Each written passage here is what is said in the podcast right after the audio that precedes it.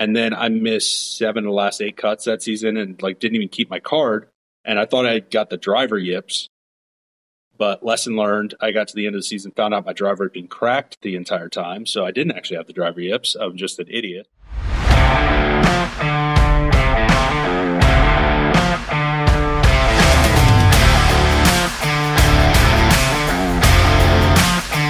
This is the Tournament Code. Appreciate you taking the time to join us today, Andrew. We know a little bit about where you are right now, but before we get into where you are right now, we kind of like to start with every guest at the same spot, which is how'd you get into the game of golf? Uh, nobody in my family played. So, literally, like a lot of guys my age, kind of tiger. When I was young, probably three, four years old, um, I wasn't like a big TV kid. Like I wasn't really watching it. And I guess it was, you know, early April. Masters was on. And, you know, this was back when, you know, NBC, ABC, CBS, there wasn't a whole lot of golf on, but Masters was on. So I think my dad had thrown it on. And my parents, I got two sisters within three years of me, um, younger. So they were off, you know, with the babies, and I was three years old. And they left me like in the room playing or whatever and they kind of realized I'd been quiet for a while and hadn't, you know, made much noise, and so they went back to check on me, and I was sitting there actually watching TV, watching golf, and so like, okay, then they left me, and like an hour later they came back, and I was still sitting there watching golf, and like way too long of an attention span for a three year old to be doing that. And uh, my birthday's March 31st, so it was a late birthday gift after that um, my uncle, they you know told, they told the whole family they were laughing about it. He got me a set of like little plastic clubs, and I used to go out in the backyard, and I literally for hours would just. My dad took these, you know, like the flower pots or like uh, plastic flower pots you can get. He like dug holes in the ground, put them in the ground, and so I had little cups in the backyard, and I would hit the different holes just in the backyard doing that. And that's, I mean, that was basically my introduction to golf, and I did that just like hitting around the yard for years, but I never actually like. I mean, my dad didn't play at all. Like, I had nobody in my family who played. My grandfather plays a little bit now that he's retired, but that's all I did. And so I kind of learned how to swing, and I, I had, you know, chipped around, but mostly it was like putting or, or, chipping or something. It wasn't a whole lot of that.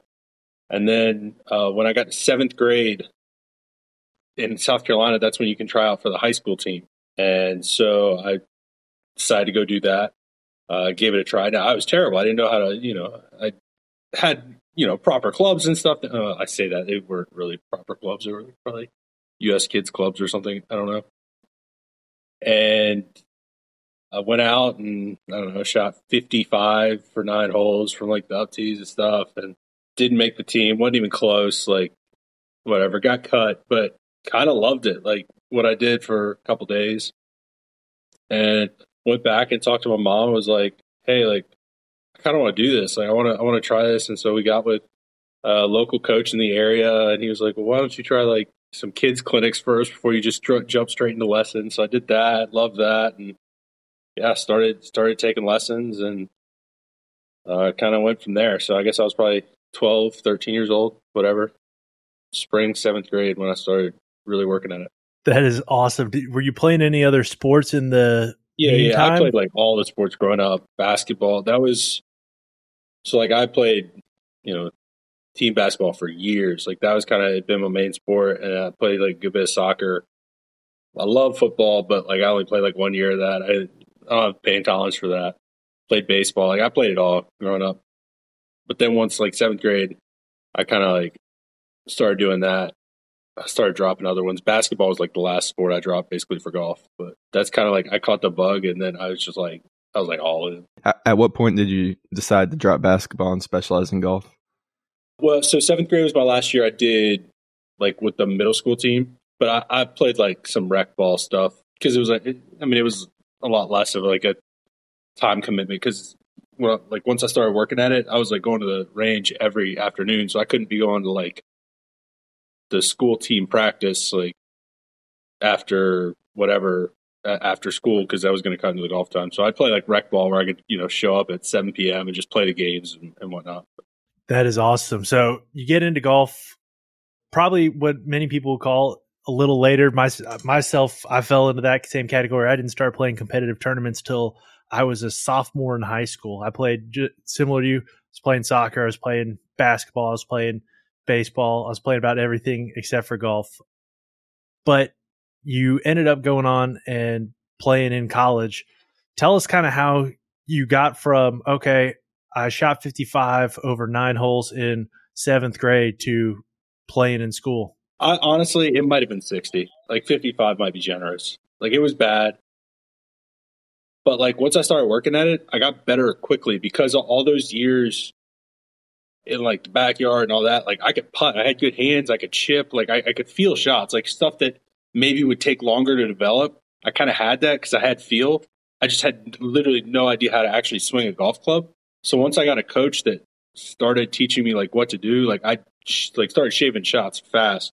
So like by the time eighth grade came around for for for tryouts, I was like, I'd probably shaved 10 to 15 shots. So I went out like that year, shot like a 44 in, in tryouts and I got like called all the way, I made all the way to like the last day and then played bad that last day. He decided not to take me. So I got cut twice from the team, but I had like improved a ton that year and I was still like committed. And I think getting cut that second time was probably the best thing for me because I ended up going to a different high school and loved that like way more. Pretty much like once I caught the bug, I just stayed with it. So like I got progressively like better every year. It was just like the toughest thing for me was like the recruiting process because I started so late. Like I'm sure you you kind of had some of that. Like I was still not like I was getting better quick, but like by my sophomore year, I still was like not very good.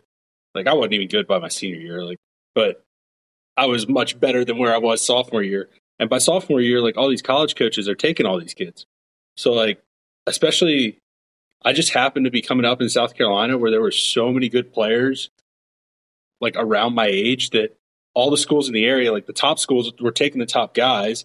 And so then even like the mid tier guys were some solid players and they were filling up spots. So there was like really not a lot of spots at all available at schools in the area. So I ended up only getting one offer from Wofford, and that, that's where I ended up going. But like by my senior year, I was nationally ranked. Like I was, you know, playing big AJGA events. I almost made the Wyndham Cup team. I was ranked like top 50 on Golf Week and the Polo rankings, I think, by the time I graduated. But I only had one offer. It was like it was so weird, but it like it all happened like so late because of like the progression of basically I started late, nobody had spots, so it, it was kind of weird. I'd be playing these like big junior tournaments and I'm beating these kids by a few shots, and I'm like, "Where are y'all going to school?" They're like Alabama, like A and M, and they're asking me where I'm going. I'm having to like explain where Wofford College is, like that. I'm um, yes, it's D1, like all these things. So it was it was kind of funny, and I'm glad I went to Wofford. It, it ended up great for me, but yeah, it, it it was not like the normal junior career but like the more I talk to people, like a lot of people are like that. It's just like if you get into it late, like you're a little bit behind the eight ball on, on getting these these um, uh, scholarships. Was there a moment in your junior career where you can kind of remember realizing that you're going from a kid that is borderline playing college golf or not, and then beating SEC kids? Yes and no. Like I, going back to how I said, like all the South Carolina juniors at the time were like studs. Like that's how I started like playing was playing all these SEC kids, playing all these like ACC top school kids, like the like all these junior golfers that I came up with, like that's what I was straight thrown into with my junior tournaments. So that's all I had to like kind of look towards is like, oh, I gotta like compete with these guys. So I think like the level of competition sort of got me there. And once I was there, like all these guys were going to these schools, and I that's who I just always been competing with. So like I grew up playing like junior golf, like it was like guys that are PGA Tour players now. Carson Young, like since I was real young, like uh, Ben Griffin, he, he's on tour now. Uh, a lot of like guys that have been Korn Ferry Tour, like Matt NeSmith, he was maybe a year older than me. Uh, the number one junior in the world was a year older than me from South Carolina. Cody Proveaux. It was like in junior golf, it was literally like him and Jordan Spieth were going like back and forth constantly. So it was like And I'm guessing Stephen Bear Yeah, Jr. was, was- also was, in that think, mix. Two years older than me. If he years older than me. If he could have ever stayed healthy, like he- he's so good. I mean, he's been killing it on the mid am stuff lately, I think. But yeah, he, he was he was really good too. So there there were just so many. We had big kids go to Alabama. Uh, Jonathan Hardy, he was like a year younger than me. Keenan Huskey, he's he's doing Q school right now. He's a good player. I bet I would not be surprised to see him on Korn Ferry next year. So there were just there were so many good players back then um, in my area. That is that is stout. Yeah, Steven Steven plays out at the same course I do, and so I get to play with him some.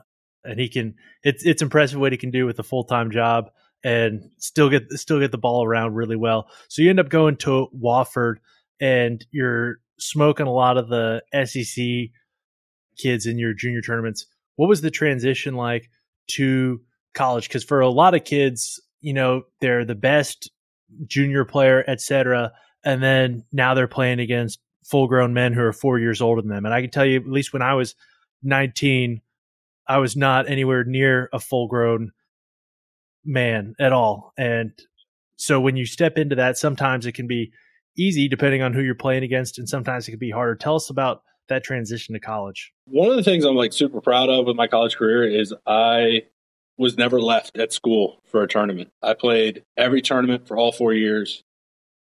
But man, I like was sneaking into that lineup my freshman year. My freshman year fall, it was definitely like it was it was a transition, man. I was I was not ready for like some of the longer courses. I was I mean, I'm, I'm 6'2", but like I was pretty scrawny back then. Like I wasn't, you know, I didn't hit it very far. It was definitely like a bit of an adjustment. I didn't mind like the 36 whole days as much. Like I was used to playing a ton of golf. Like especially in South Carolina in the summer, like it's hot. Like you, you kind of get used to like some, you know, pretty grindy days. But just like it was more so some of the golf courses, and we weren't even playing like like our schedule was weak. Like we didn't play like these top events, so like we weren't even playing the toughest courses. But even still, it was like a bit of an adjustment for sure. Uh, especially when like you're, sh- I was showing up to tournaments and like the guys I was playing with were like driving at 20, 30, 40 by me. Like, I mean, I definitely had to lean on my short game a good bit um, my freshman year. But then, kind of by freshman like spring, I kind of hit my stride. So my spring was like much better than my fall. It was definitely like an adjustment period that fall once I started playing. And then as you got into it, you know, guys are hitting it by you. Is there anything that you've done to then or now to try to pick up speed, try to pick up distance, or did you just kind of grow into it as far as fully filling out? Because again, as I said, same story for me. I was for context, none of this is about me, but like my freshman year of high school, I was 5'4, 150.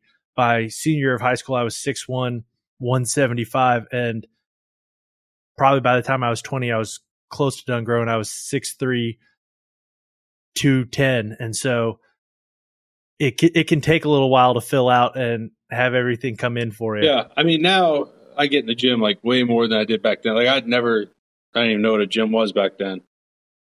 So that, that's helped. But also just like getting comfortable with my swing. Like you can literally just gain speed by just swinging a lot. Like getting used to it, getting like forcing yourself to swing faster and just getting more comfortable moving everything at those speeds. So that just, as I played, I mean, I probably came into college like six one, like 170. I when I graduated, I was I think I might have been six two by then. But when I graduated, I was like six two, probably closer to 200. And now I'm like six two, maybe 215, 220. Like I'm, you know, I'm, I'm much bigger, like broader, uh, stronger than I was back then. Uh, so that's definitely helped with speed. But it was like back in junior golf, like I never really worked on speed because I didn't really need it on the courses we were playing. Like I never really felt like I was like hit it too short. I mean, some guys just bombed it, and I was like, oh, they do that, whatever. But it definitely once I got to college and being with some of like my teammates, I was like, all right, this is something I do need to like get a little bit more comfortable hitting it farther. And it's funny, like thinking back to like my freshman and sophomore year, when I go back to school, I'll go, oh, I'll go back. I try and get back like at least once a year and play with the team. And uh, I'll go back and play like our home course. I'm like, man, I really used to hit it in some of these spots. Like, what was I doing? Like, there's bunkers that I'm like, man, I used to like, if I missed one, this was kind of in play, and I'll be like 30, 40 by him now. Like, like not even thinking about him. So it is kind of funny to like think back on that. But the nice thing like college is like you're still growing, like getting used to it. And like you said, like when you come in, like that four year difference is big. Like it's it's definitely like it can be a shock factor when you first get there. At what point during your college career did you see the PGA Tour as a possibility? Definitely not until like mm, I don't even know like PGA Tour. Even my senior year when I was playing well, I didn't. I don't know if I actually like knew if I could make it to PGA Tour. But like definitely by junior year, I was like thinking I kind of wanted to like try professional golf because my junior year is when I started kind of like, especially in the spring, I, I finally like won my first event and was starting to do well and moving up the rankings. I got uh, individual invite to NCAAs, so that's kind of when I was like, okay, I'll, when I'm done, I'll probably want to give this a try. And also, I was like, everything I was doing in school, I was like, I don't want to do any of this stuff. So uh, golf definitely like looked like a better option. And then by my senior year, I started taking steps to actually like not just like prepare myself, but like actually become a professional. Like went up my ring of my senior year and did Mackenzie Q school up in Canada. Took like a whole week off school, went up there and did that. I started like talked to like a few club companies. I ended up settling with Srixon and Srixon Cleveland, and so I it was. I guess my senior year, I started like taking steps to actually like move towards a professional career. But I honestly like thinking back, I don't know if I was like, oh, I'm definitely making it to the PGA Tour and all that. I just wanted to like I'd always been kind of like about competing, and I, I knew I could beat guys that were turning pro. And so I was like, well, if I could beat them, maybe I can beat other people. I don't know where this will take me, but I'm gonna give it a, a go and have fun with it and see see how far it goes. What was the path like as far as okay, as we've talked about, you get to college, there's kind of a level switch and you're playing against full grown men some to a degree, but when you but at least they're like, you know, max four now maybe five years older than you. You get out trying to play professionally. There are guys from in their 40s on down who have, again, could have like two times more experience than you have. Tell us about getting out and finding position for yourself. Like again, same same thing with like my professional career. Like it was a bit of an adjustment. Like back in college, like some of those guys like shipped it, but they had no idea how to actually play golf or get the ball in the hole then you get to these pro tournaments and like most everybody knows how to get the ball in the hole. So like, I mean, if you don't, you're not going to last very long as a professional golfer. So like, it was definitely adjustment. Like again, the skill level went up. I think for some guys, like it's not as big a jump because like if you played at Alabama, if you play at some of the top schools like Oklahoma, you play these tough golf courses against the best competition. I was playing at Wofford. We were playing like little country clubs in North Carolina and South Carolina. Like our home course was 6,500 yards from the tips. Like it was a much bigger adjustment for me. Like the co- competition we were playing, like I could play like some super average golf and still finish like eighth in our college tournaments because the depth just wasn't there like that I was competing against. So for me, I do think it, like going to professional golf was a bigger jump. But again, I kind of lucked out being from South Carolina. Amateur golf in the summer was like considerably more difficult. Like it was better competition than our college golf at times, just because I was playing against like better players locally. So that definitely helped Play, playing stuff like that. But in my pro career, I started up in Canada and like really didn't have the best start. Like my first few events were pretty good. I think I like was top. I made like the first four cuts, finished like top thirty, three of the four. So like it was a pretty good start Mackenzie Tour for me. And then I missed seven of the last eight cuts that season and like didn't even keep my card. And I thought I got the driver yips. But lesson learned, I got to the end of the season, found out my driver had been cracked the entire time. So I didn't actually have the driver yips. I'm just an idiot. Which actually was very, I don't know what the like freeing. Like finding out that you're an idiot, it's but you don't actually suck is like a really nice confidence boost heading into Q school. And that I think that actually helped me get through Q school my first year, like because I was just like riding this high of, wow, I'm actually not bad at golf. It's just like completely not my fault at all. And so then I, I kind of was just like striping it for a few months after that. but yeah, it was like definitely some like lessons learned like that. Like, you know, take care of your clubs. Like, don't be an idiot. So it again, kind of like college, my first couple years pro, like I was still like feeling stuff out. It it was like more of a learning curve for me than maybe some, and, and I was a little slower, like catching on and, and getting onto the Korn Ferry Tour and uh, getting to the PGA Tour.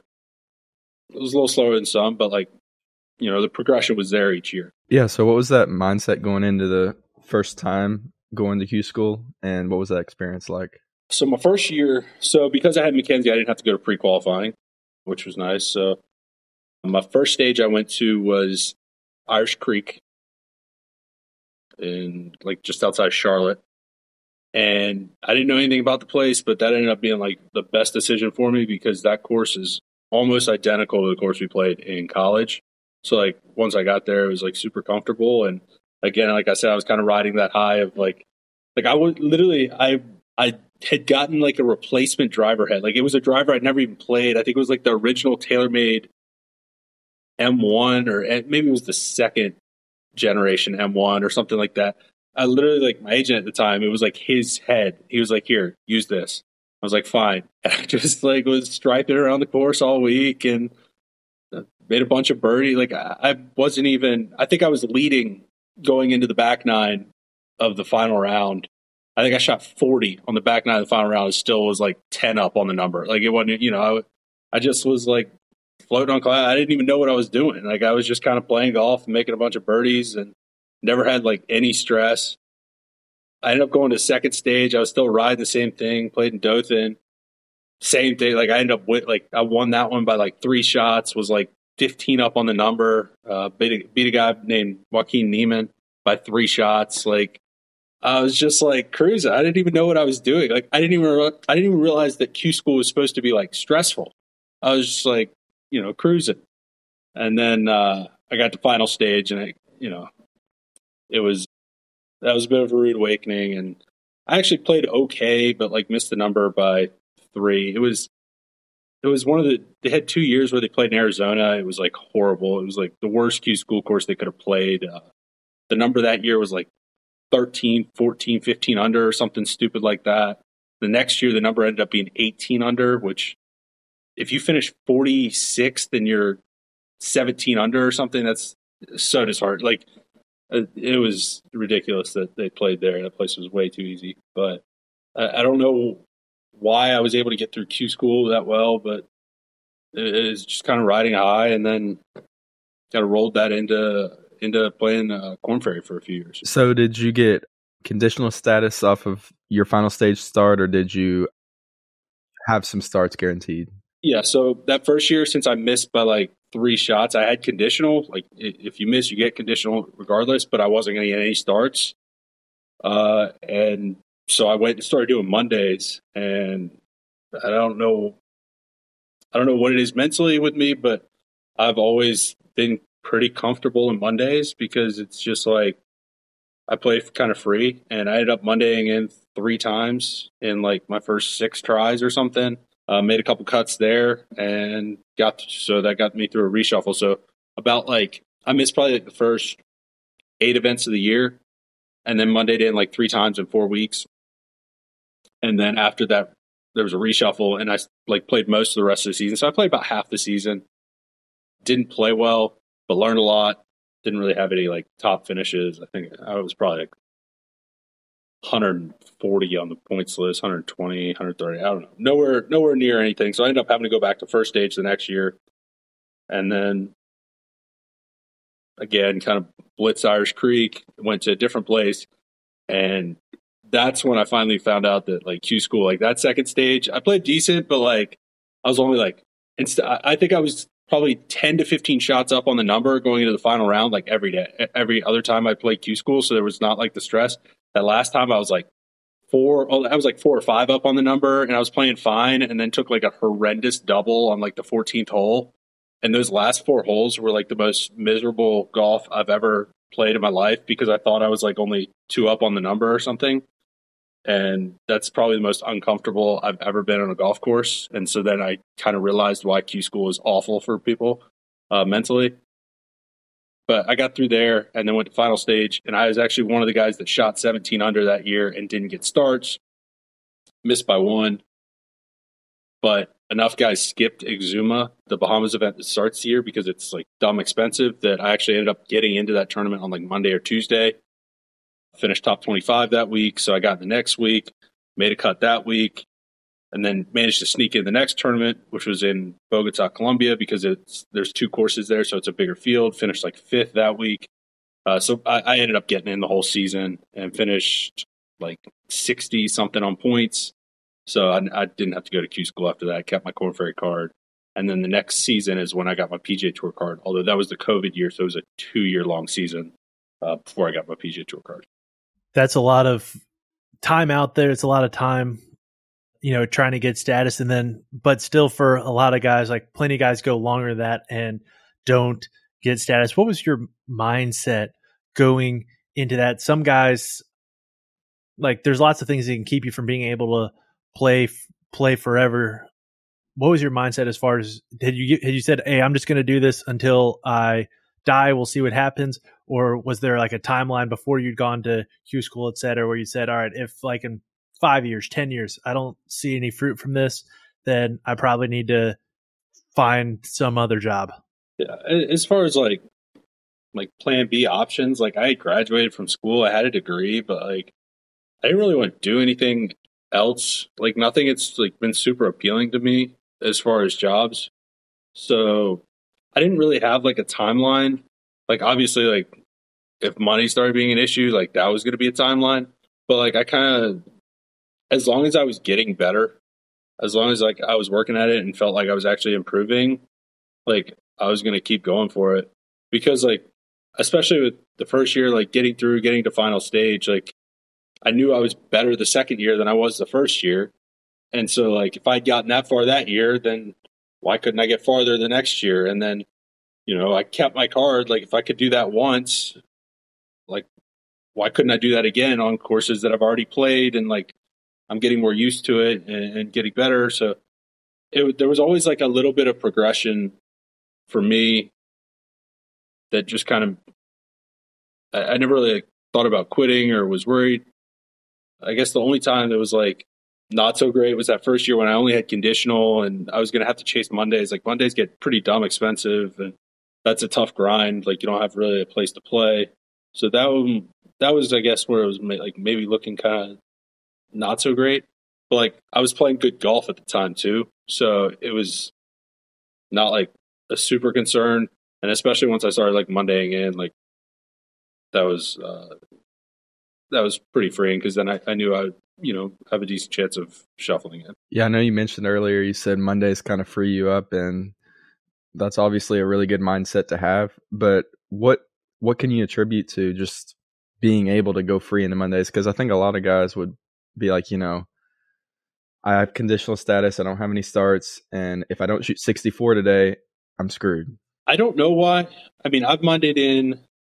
I just Mondayed into Shriners a couple weeks back. I think I've Mondayed in eight times on about 20 attempts, which stacks up to pretty much anybody. I don't care. TJ Vogel, Chip McDaniel, Patrick Reed, like top Monday qualifying guys. Like, I think I might be like up there with it. I don't know why. I, I think I get on some of these easier courses where they have the Monday, and I know you got to go low, but like I don't know. So, sometimes it's nice to get to actually play an easier course in competition. Like all I play on tour is like these tough, brutal courses, and I get on one of these, and I'm like, wait, you mean I get to have a wedge in every hole?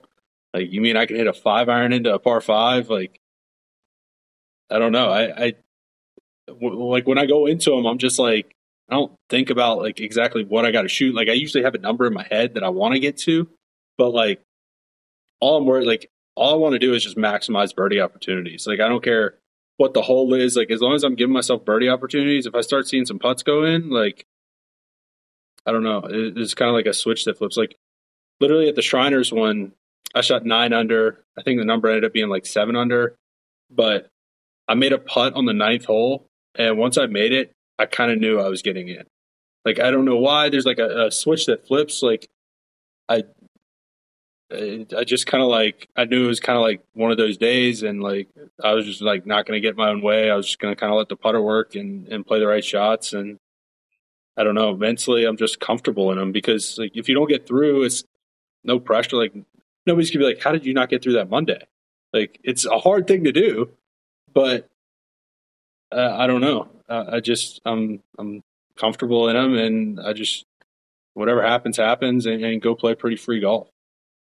You said that as long as you kept getting better, you were going to keep playing. We talked a little bit about what instruction looked like for you when you were a kid.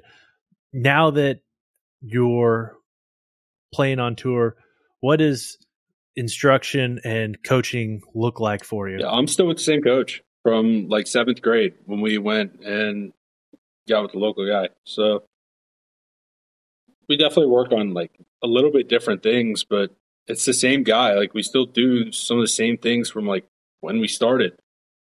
It's not anything crazy different. You know, time to time I've got different issues going on. But for me it's pretty comfortable to what I've always done, which is nice. I can call him and tell him, you know, hey, this is what the ball's doing, and he can give me like two or three options of what I'm probably doing. Like he knows he knows my swing better than anybody. And I know what he's talking about when he's explaining me something. He can be like, hey, like, remember back in college when you were doing this? Like, I want you to start doing this drill to try and clean that up.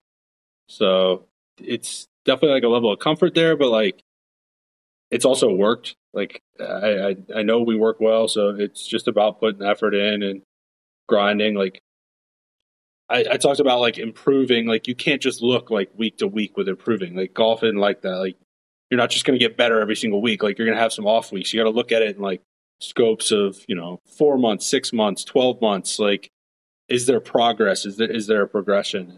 And that's kind of what I work towards. You know, showing improvement over you know long stretches of time. You know, like same same thing with putting. Like you can't just be like uh, like have an off week and be like, oh, I got to change all my putting. Like, no, you got to look at you're not going to putt well every week. Like over a span of three months, if you have three really good putting events and some other solid ones, that's that's you're putting well. Like that's a good thing. Like it's golf. There's variance. Like there's always going to be like regression to means and stuff. But as long as you have that mean, like improving steadily, like there's going to be variance within it. But like improving your range of outcomes, I guess, is is the best way I can explain it. And and that's, you know, how I try and look at things. Yeah, you say you mentioned or you mentioned you work with the same guy from seventh grade. I know a lot of guys out on tour and I'm and I noticed this when I was caddying for Ashton that I mean they'll they'll bring six, seven guys out there with them. They'll bring mental coach, putting coach, swing coach, caddy, girlfriend, all these people are out there with them has it been hard to just stick with that one guy or do you bring other people with you on the road? Yeah i mean there's been times where like people are like you know maybe you should see somebody else or maybe maybe you should do this or that. For me like not really.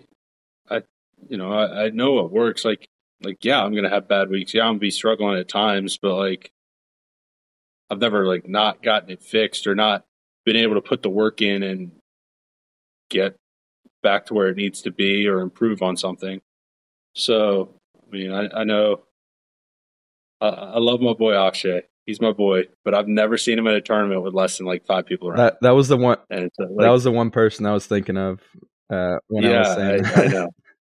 That's that's my guy. I, I, love him a lot, but yeah, it's some guys are like that. That's how they got to function. Uh, like Hideki, he's got his guys all the time. He's a Srixon guy. There's literally a Srixon rep dedicated to Hideki. Like that's what he does.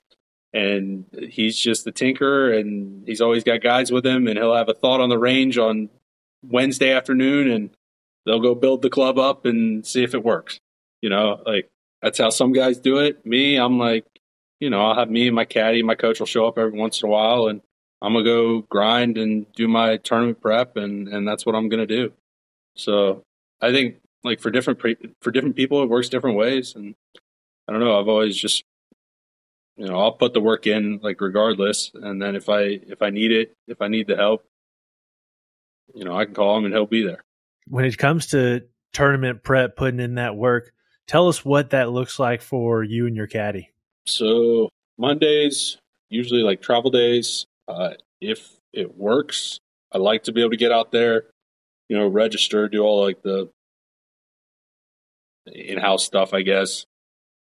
And then if I can putt and maybe hit some balls, I will. I like I like trying to get some putting out on Monday if possible, just to see where the green speeds are at. I mean, they may you know change throughout the week, but just to see how they're rolling, especially if I've been there in the past to like like if they're okay, this is what Monday usually is. I know it's probably going to be like Thursdays out. Thursday usually is sort of thing. Tuesday, I'm usually an early practice round guy. I don't, you know, I'll, I'll play with people, but like I'm not to go out of my way to make sure I'm playing with somebody. Like whoever's there, I'll play with them, whatever. But I'm gonna do my work. So uh, we usually go out around like 8 a.m. Try and get them all in. It depends on some weeks. It might only be nine because then I'll get like nine in the pro on Wednesday. If I played there a bunch, like I may not need to like see all of them on Tuesday. But we'll go play, uh, come back, you know, and, and get to work. I'll hit some balls, a lot of short game, putting. Probably, I would say Tuesdays are more like swing work and, and hitting balls though, and then Wednesdays usually pro am, uh, a lot more short game. Usually, you know, greens have firmed up; they're getting a little closer to speed. So a lot of short game Wednesday, a lot of putting Wednesday, like speed work, because that's you know usually closer to what you'll see speed wise during the tournament. And then also hitting some balls Wednesday, and then Thursday's go time. One of the things that we see a lot of people make mistakes at, at frankly every level i think it's still done is not knowing what the hell you're doing in a practice round. And some everyone goes out there kind of for everyone can go out there for different reasons but i think especially in junior golf you see it most like practice rounds are a lot of times just wasted energy they're not focusing on the right things tell us when you go out for a practice round, what you're focusing on? Yeah, so most of the time I play a practice round like straight up like a practice round. Uh, I'll get some like money matches every once in a while, but usually that's only if it's like a course that I've played, like it's my third year, year playing there, fourth like, and I know the course. Then I might get in something like that. But usually, like a practice round, I'll be. I mean, they give us, you know, my caddy will get the sheet from in the caddy dining area that has the pins from the previous year. So we kind of know where the pins will be. Uh, if I've played there before, I also kind of ha- can have an idea of like what they'll do as far as that. And then it's just like talking through, you know, where pins are going to be, how we want to attack them, where we should attack them from. Uh, so a lot of like start lines off tees, deciding like where's the best place to miss, and then around the greens, you know, where where is okay to be. So like certain pins, I'll take some balls, throw them around the green somewhere, like or like off the green, and be like, all right, is this like a reasonable place to get up and down from? And then my caddy will, you know, he'll put an X and avoid, okay. Like he'll he'll usually mark down where's okay to where. So we just have a general idea of like when I'm, you know, during the tournament, 160 yards out, like a maybe a decent number to a certain pin can i go after it? Like if it's like kind of 50 50 one like how bad is the miss if i go after this one? Like can i get away with it? Is it probably smart to just give myself like 15 20 feet and give it a go from there? So just trying to take in basically all the data we can so i can make like the be- best decisions i can during the tournament based on how i feel i can play to certain pins or from certain areas. That makes sense. So once you get into the tournament, you know, there's a lot of energy, effort that gets expended. You said that you're a guy who has started going, doing at least a little bit more lifting. I know you got some time in the gym in a just a little bit. Tell us what that workout routine looks like over a course of a tournament week. It depends. Like on the day. So like Tuesday's a different day than Wednesday. Like I'll be doing different things. And Monday can be different depending on how travel goes. But generally Tuesday's like a little bit more intensive than Wednesday. Wednesday's going to be like much more like functional base, like mobility. And then if it was like a long travel day, that might just be more how Tuesday turns out because if I'm sitting in a plane for a while or a car for a while, I get tight. Like my hip flexibility is not very good. So I got to make sure I stay loose because if my hips get tight, I get like I can get back problems. I've had like knee problems just from like being tight. Like not not nothing major, but like it's something I gotta like stay on top of. So I work with Randy Myers down here in uh, St. Simons. I know you had mentioned you talked to Greg Groves before. Uh, him and Greg, I think, go way back with the TPI stuff. So, but yeah, we I've been working with him for a while. You know, we've got our plans. Uh, they they change like, you know, maybe every four to six months. We'll like have you know I'll, I'll be working with him and he'll come up with something like a little bit more like focused on what I need uh, for that part in time. But like as far as like warm ups before tournament, like Thursday to Sunday, like before the round, that's like been pretty consistent uh, for a while now. I kind of always just like have the same set of you know few things I do that just like basically gets me uh, hopefully in as close to the same position every every day I show up. Uh, so I just have that level of consistency when I go play. That is awesome. I know we're coming up on time, so I'm going to switch gears a little bit here. We haven't talked much. We've talked about, you know, how you got to the PGA tour.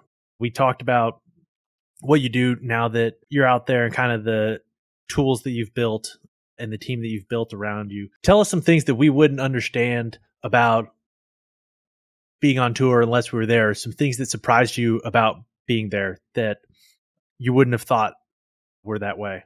I don't know if I've been like super surprised by tour. I don't, but I also don't know like really what my expectations would have been going into it. Like, I mean, I'd played Korn Ferry events, and so I knew how those were. Tour courses are definitely harder than Korn Ferry courses. I think one of the things like I wasn't super pre- prepared for when I got to PGA Tour was like how firm some of the greens can get.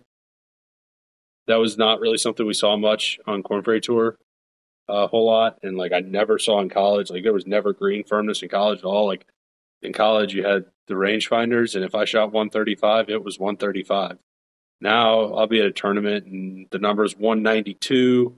Well, we got to be landing this thing like 182, and so then you're doing like conversions based on that. Like it's a lot more, a lot more math, a lot more guessing involved at, at these PGA Tour events than maybe you know just point and shoot from before. That is helpful note. I think that's interesting, not just to us, but probably to our guests. We talked with Marty Jertson a while back, and one of the things he talked about that was interesting was in a in a vacuum, curving the ball one way or another really doesn't affect much as far as your scoring goes all all things being equal. So if you sit, let's I'll re, I'll say it like this: if you hit onto soft greens where the ball just lands, etc., like your dispersion uh, between a draw and a fade doesn't particularly change too much as far as center, how far how centered it is on your shot pattern. So it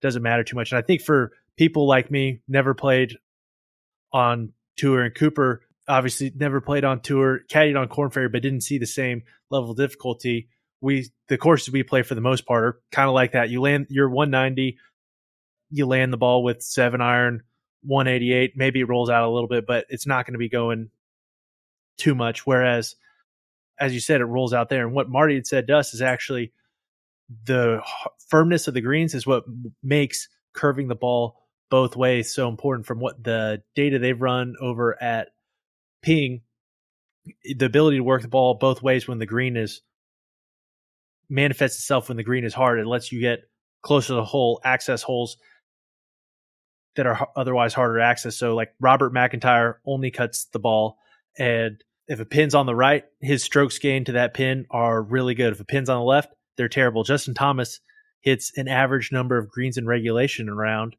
but his strokes gained are bet his strokes gained ball striking or approach are better than average or and what you would expect for someone who hit that many greens in regulations because of that factor of hitting the firm greens.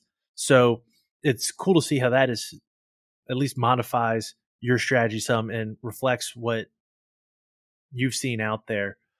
So when it comes to playing out there. Tell us what you're doing in your free time. Like, are you hanging out with your caddy? Do you see him enough for like, all right, I need to hang out with my wife? What does life look like? My wife's been traveling a little bit more lately, so with her at tournaments, like definitely hanging out with her. Okay, you know, we'll, we'll hang out a bit, but we get you know we get plenty of time together on the course, so you know it just depends.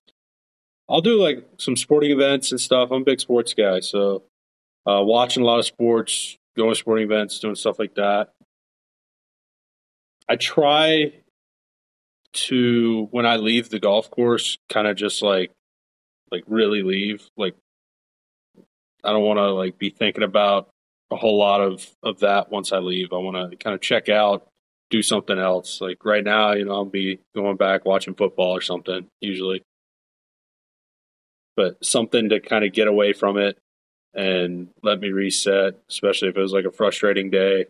Need to like go cool off, do something else, get my mind off of a bit so I can reset and be in good headspace for the next day. Do you find it hard to reset ever when you've had a tough day, or do you ever feel like pressure knowing that okay, you got to go play good golf, but you also got to make a living and all that kind of stuff from playing that golf? Yeah, it definitely could be hard to reset. Some days I don't know I don't know what it is. Like some days it's easier to get over it and just like move past it and reset. And then some days like some weeks it's like not as easy. Like definitely this fall has been pretty stressful with how they changed the rules and stuff. I finished 102 at the end of the regular season, and I'm not guaranteed my tour card next year.